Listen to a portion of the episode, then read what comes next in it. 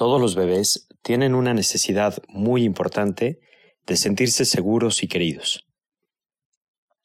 Hemos insistido por aquí que para que un niño pueda crecer feliz y desarrollar su autoestima correctamente, tiene que tener el cariño de sus papás desde que nace, desde que está en el vientre materno. Los niños que crecen en un entorno familiar en el que se generan estas relaciones muy buenas, podrán sentirse protegidos, a salvo y cuidados. Estas podrían ser algunas de las necesidades de los bebés desde que nacen. 1. El apego del bebé con su papá y mamá. Aquí estamos hablando de esa necesidad básica que tiene el recién nacido de ser acogido por su mamá desde que llega a este mundo.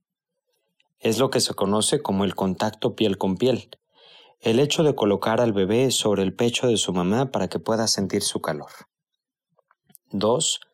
El vínculo afectivo que se establece durante el primer año de vida. Es durante el primer año de vida que la necesidad de afecto se convierte en una necesidad de apego de seguridad física y emocional. El niño tiene que ver que es protegido por sus papás y que recibe el amor incondicional que le hará desarrollarse como una persona sana y de autoestima fuerte. 3.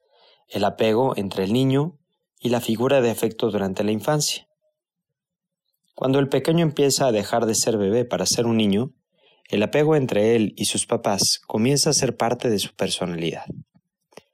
Esto influye en la forma en la que el niño comprende el mundo y las relaciones que va a tener en el futuro con las demás personas.